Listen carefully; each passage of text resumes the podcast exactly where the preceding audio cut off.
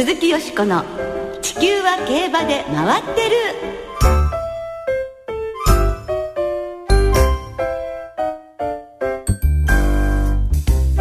る。皆様こんばんは、鈴木淑子です。お元気でいらっしゃいますか？地球は競馬で回ってる。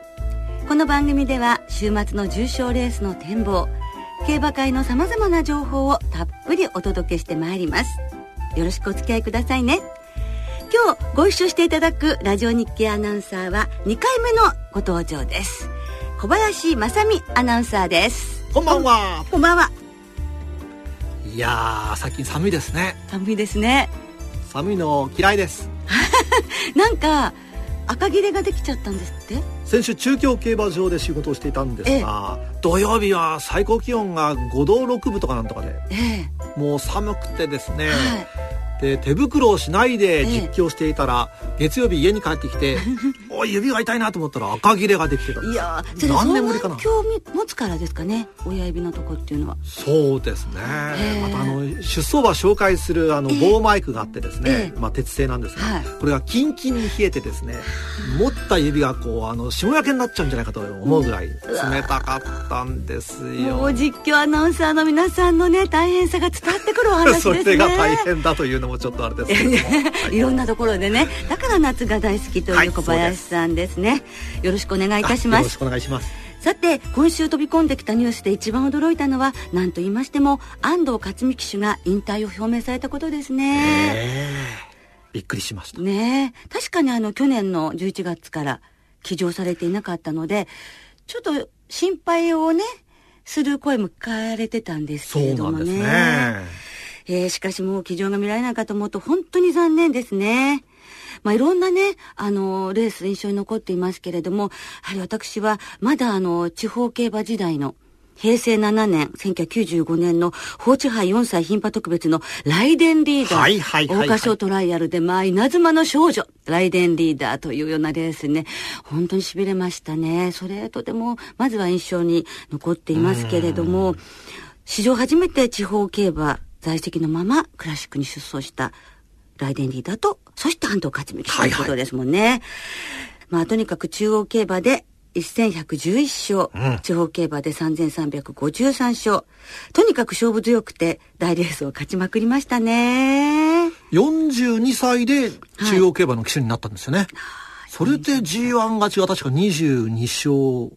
22ですもん。素晴らしいですね。すごいですよね。だって中央に移籍された途端に高松宮記念のリーグで勝ちになったんですもんね。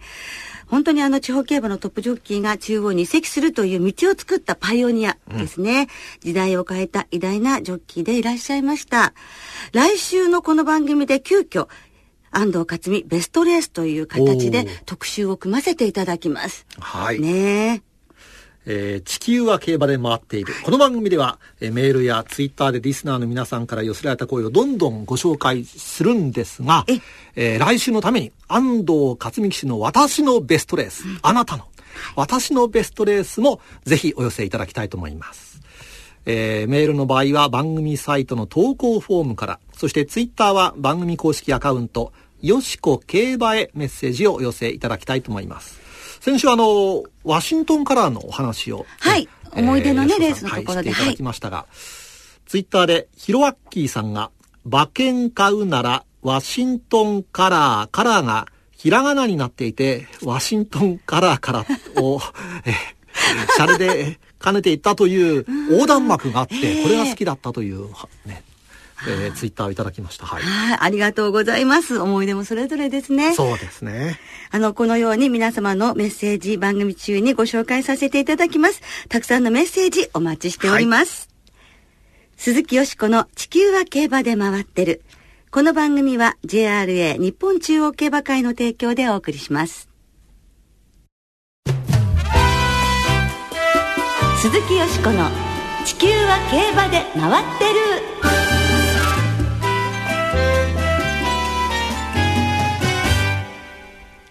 2012年度 JRA 賞受賞式レポートということで、今週の特集ですが、28日月曜日に都内のホテルで開かれました JRA 賞受賞式の模様をご紹介したいと思います。それでは栄えある2012年度 JRA 賞年度代表馬の表彰です。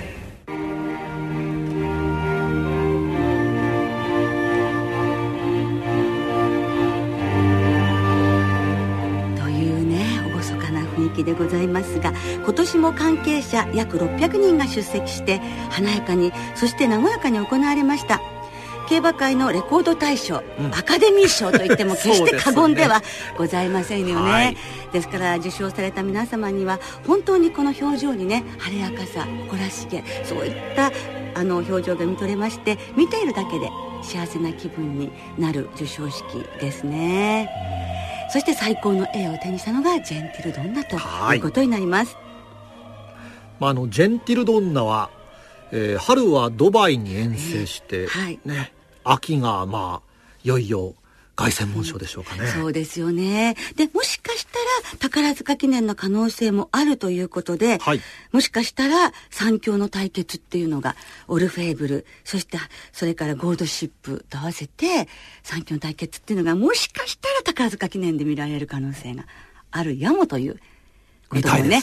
そのパーティーのね、席上ではお話も出てました。そして厩舎関係者の表彰では3人のジョッキーがステージに上がりました。最高勝率騎手を受賞されました横山典弘騎手にお話をお伺いいたします。おめでとうございます。ありがとうございます。一昨年度に続いて2度目の受賞ということになります。今のお気持ちをお聞かせください。そうですね、前回はちょっと風で来れなかったので今日はちゃんと立てて、この前に立てたのでよかったです。今年の目標をお願いいたします。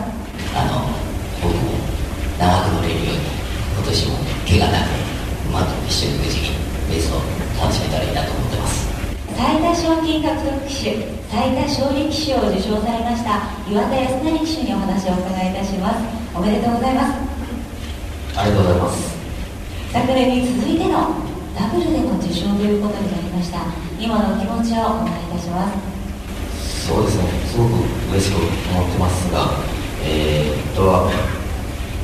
のリードジョッキー真ん中騎手に、取られたので、それだけが悔しく思ってます。でも昨年はダービージョッキーにもなられました。また JRA の G は独勝もされています。昨年振り返っていかがでしたか？本当に素晴らしい、成績を残したんですが、本当に2012年の、審議の対象騎手とにかくお金なので、その反省をしつつ今年に向かいたいなと思います。お二人のジョッキーのインタビューをお聞きいただきましたけれども、ちょっと補足いたしますと、横山典弘騎手というのはもうこの厩舎関係者一部門というんですかね、では唯一美穂から表彰された方だったんですけれども、最高勝率ジョッキーに選ばれたんですけれどもね、日頃からいつも馬を第一に、馬の気持ちになってと心がけている。それが最高勝率という形につながって本当に嬉しいというふうにもおっしゃっていました。そして最多勝利障害騎手賞に選ばれました北沢伸也騎手のコメントをここでご紹介したいのですが、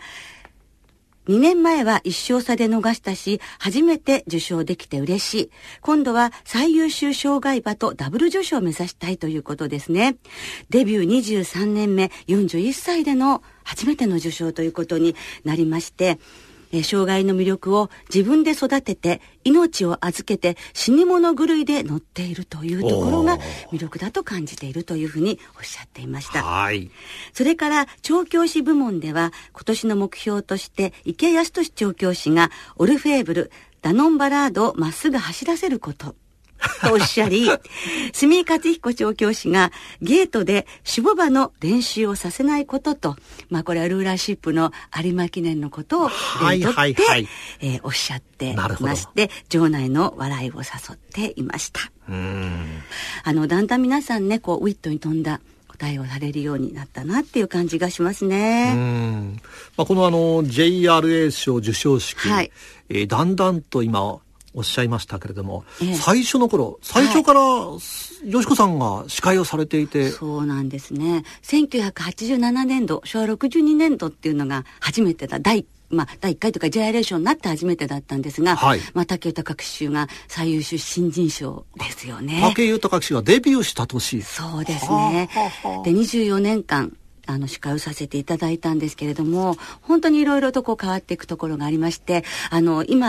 今年で言うと8割から9割の方がタキシード姿をビシッと決めてこられたんですけれども、はい、確か私の記憶では初めてタキシードお召しになったのは92年度の最優秀日際ボバに選ばれました LA ウィンのオーナー高尾さんが初めてタキシードをお召しになったと思うんです。それは私にとってもとても眩しく見えて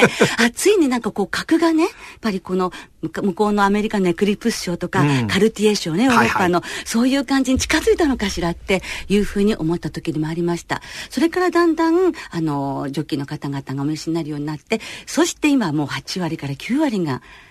ね、タキシードですから、やっぱりそのはいあるっていう、もう誇らしげっていうのは本当にね、そういうところの時代の変遷を感じますね。そして武豊騎手にファンの方からちょっと私が頼まれて、漢字2文字で今年の抱負を語ってくださいっていうふうに、はい、それを武豊さんがおっしゃったその漢字2文字を貼ってね、家にその気持ちに寄り添って私も1年頑張りたいっていう感じだったんですよ。それで漢字2文字でこの喜びを表すと何になりますかって突然にですよ、その壇上でのインタビュー、そして武豊騎手が武豊でしょうかっておっしゃったんですよそんなことあったんですか。そうでは満足とか感激とかじゃなくて武豊っておっしゃって、では座右の銘は何でしょうって言ったら、やはり武豊ですっておっしゃってね、場内がもう爆笑と、そして大いに沸いたっていうようなこともありまして、いろんな思い出がありますけれども、またいつかチャンスがあったらね、ジャーレッションの思い出みたいなのもたっぷりとお届けできたらなというふうに思いますね。そうですね。そうですよね。そしてほら、一般の今は競馬ファンの方も抽選で招待されますので、ぜひ皆さん応募していただいて、毎年きっと楽しむことができると思いませんか。やっぱりファンの方もね、参加されると。そうですね。違ったその調教師さんや騎手たちのこう、違う面が見られますからね。そうですよね。また今年いろんな活躍があって、来年どなたがステージに上げられるのか、楽しみにしたいですね。以上、2012年度 JRA 賞受賞式の模様をお届けいたしました。鈴木淑子の地球は競馬で回ってる。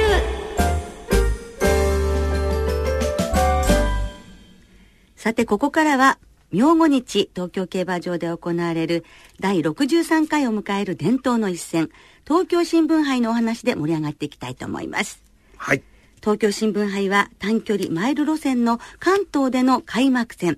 過去の優勝馬にはギャロップダイナ、キングヘイロー、アドマイヤ個人、ハットトリック、ローレルゲレーロといった G1 優勝馬が名を連ねていますよね。そうですね。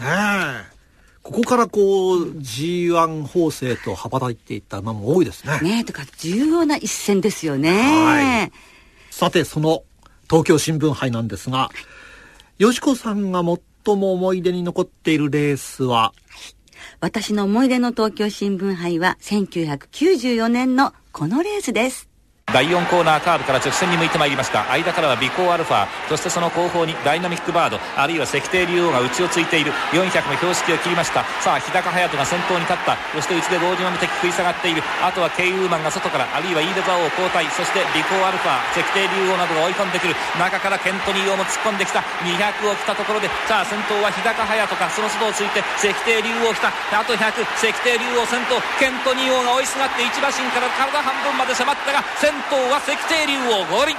抑え切りました。そして2番手はケントニー王か、あるいは名将レグナムかというところ。白川次郎アナウンサーの実況でお聞きいただきました。1994年平成6年2月6日の東京新聞杯です。はい。石庭竜王が59キロというね、大変重い斤量を背負いまして、追いすがる54キロの一番人気3連勝中のケントニー王を抑え、レースレコードで優勝いたしまして、前年の秋の天皇賞2着の格の違いを、貫禄を見せつけたというレースだったんですが、安城は田中勝春騎手。その前年の秋の天皇賞では師匠の藤原利文調教師の管理馬でどうしても勝ち取りたかった G1 のタイトルだったんですけれども、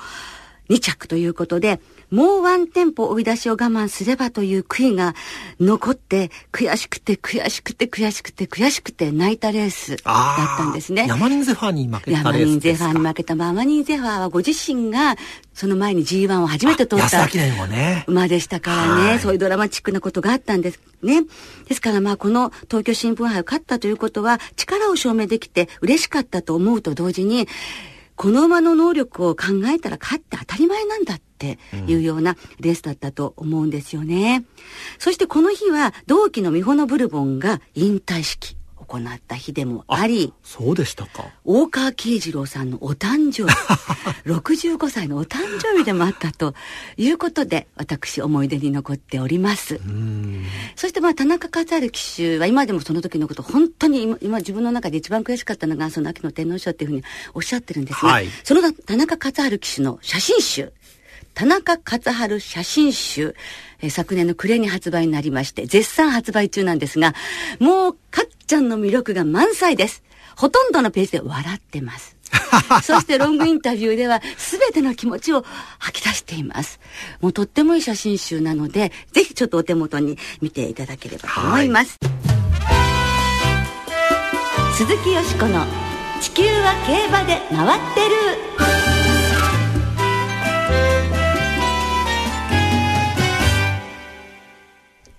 ここからはあさって日曜日に行われる東京新聞杯を展望していきます。先週の根岸ステークス、私の本命のガンジス。勝ったー。セイクリムズンだったら当たりって思ったらば、なんとね、名将マシューに花差かわされまして、またも残念な結果となってしまいました。残念でしたね。残念といえばその勝った名将マシューはね、骨折が判明して半年ぐらい休養するということで、残念です。そうですね。本当に無事にレースを使うというのは大変なことっていうのが分かりますね。特にやっぱ冬場っていうのはね、やっぱり気をつけなくちゃいけないかもしれませんね。そうですね。そして、先週は年男特集で年男の調教師の方をご紹介したんですけれども、この年男というのがこの東京ではなく、あちら関西のシルクロードステークスで1着がドリームバレンチのガイオ調教師、2着ダッシャー55の安田隆之調教師ともに年男ということで、関西の方は年男調教師で決まったの。馬連が2380円もついたという。つきましたね、それはね。それで買ってくださった方がいらしたとしたら、少しお役に立てたなら嬉しいなと番組としては思う次第でございます。さあ、この番組の初当たり目指してですね。初当たり目指して。でも小林さんはね、前回予想してくださった時に当たったんでしょうね。前回中山金杯でしたか？でも当たったというあまり自慢にはならないんですが。じゃあすっきりとね、じゃあ当てたいと思いますね。東京新聞杯、参りましょう。東京新聞杯、ご存知のようにね、芝のマイル戦 1600m G3、昨年の覇者ガルボも出てきています。ボバ相手にね、互角に戦っている牝馬のドナウブルーですとか、安田記念を勝ったことがあるリアルインパクト G1 ホースなどなど16頭立てです。本当にメンバーが揃ってレベルの高い一戦になりそうだなっていう顔揃いですよね。そうですね。さあ、それではですね、どうでしょうかね。迷っちゃうところですよね。いろいろと考えていくとこのままあのままっていう感じになりますけれども、どうでしょう、東京競馬場日曜日は。実はですね、明日の東京は、気温が上がりまして、最高気温が20度まで行くんだそうですよ。明日は暖かいですね。で、日曜日はまた下がって最高気温が11度。雨の方はですね、今夜遅くから明日の朝、3時ぐらいまでは降るらしいんですが、それほど馬場に影響はないんじゃないかなと思いますけれども。そうですね。では、当たることを夢見ていろいろとお話しさせていただきたいと思いますね、はい、で私は本当悩んだ挙句にですね9番のドナウブルーを本命にいたしました。なんとね牝馬は出走は、もちろんこのレース少ないんですけれども過去10年では馬券絡みなしということなんですよ。あ、そうですか。11頭出走して00011と全部着外ということで、という厳しいデータもあるんですが、このドナーブルーに限ってはやはりマイルチャンピオンシップでも3着というふうに構想していますし、男馬に混じってねもうすでに実績を残していますし、ビクトリアマイルでも構想していたりしますし、やはり斤量も1キロ軽くなりますので、やはり妹が大変活躍しているのでお姉さんとしては大変辛い立場かと思いますジェンティルドンナが妹ですからね。だけど私はドナーブルーは自分のペースを守って戦っていけばいいと思いますね。ですから念願の G1 制覇を目指してここはまずねきっちりといい成績を残してほしいなっていうふうに思いますね。ビクトリアマイルを目指してということでドナウブルーを本命に押すことにいたします。そして、はい相手なんですけれども1番の大和マッジョーレ、はい、前走金杯5着ですがやはりちょっとね不本意なレース内容だったと思うのでもう一回この馬の力を見てみたいと思います。それから10番のレッドスパーダ、斤量2キロ軽くなるのと4歳の時に勝ってるんですけれども長い休養がありまして休明け2戦目状態もいいと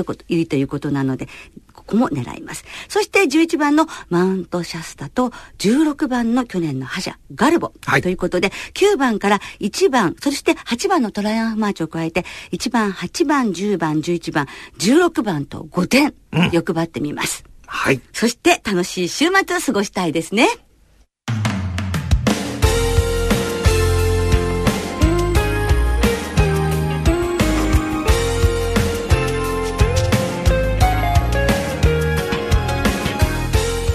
そろそろお別れの時間となりました。皆様お楽しみいただけましたでしょうか。あっという間ですね。ね、早いですね。さて今週もですね、はい、東京京都中京の3場開催です。日曜日京都ではね如月賞もあるんですよね。そうですね、はい、これも見逃してはいけない一戦ですよね。そして日曜日最終レース終了後安藤克己騎手の引退式が行われるということですね。どんなセレモニーになるでしょうね。よしこさんは京都に行かれたそうです。最後の安藤克己騎手安藤克己の姿をまぶたに焼き付けたいと思いますね、うん、そして今後どんな活躍をされるんでしょうね。そうですね、うん、そしてこの番組では来週安藤克己騎手のベストレースということで特集をお送りいたします。はい、どうぞお楽しみなさってください。お相手は鈴木よしこと小林雅美でした。では週末の競馬存分にお楽しみください。また来週元気にお耳にかかりましょう。鈴木よしこの地球は競馬で回ってる。この番組は JRA 日本中央競馬会の提供でお送りいたしました。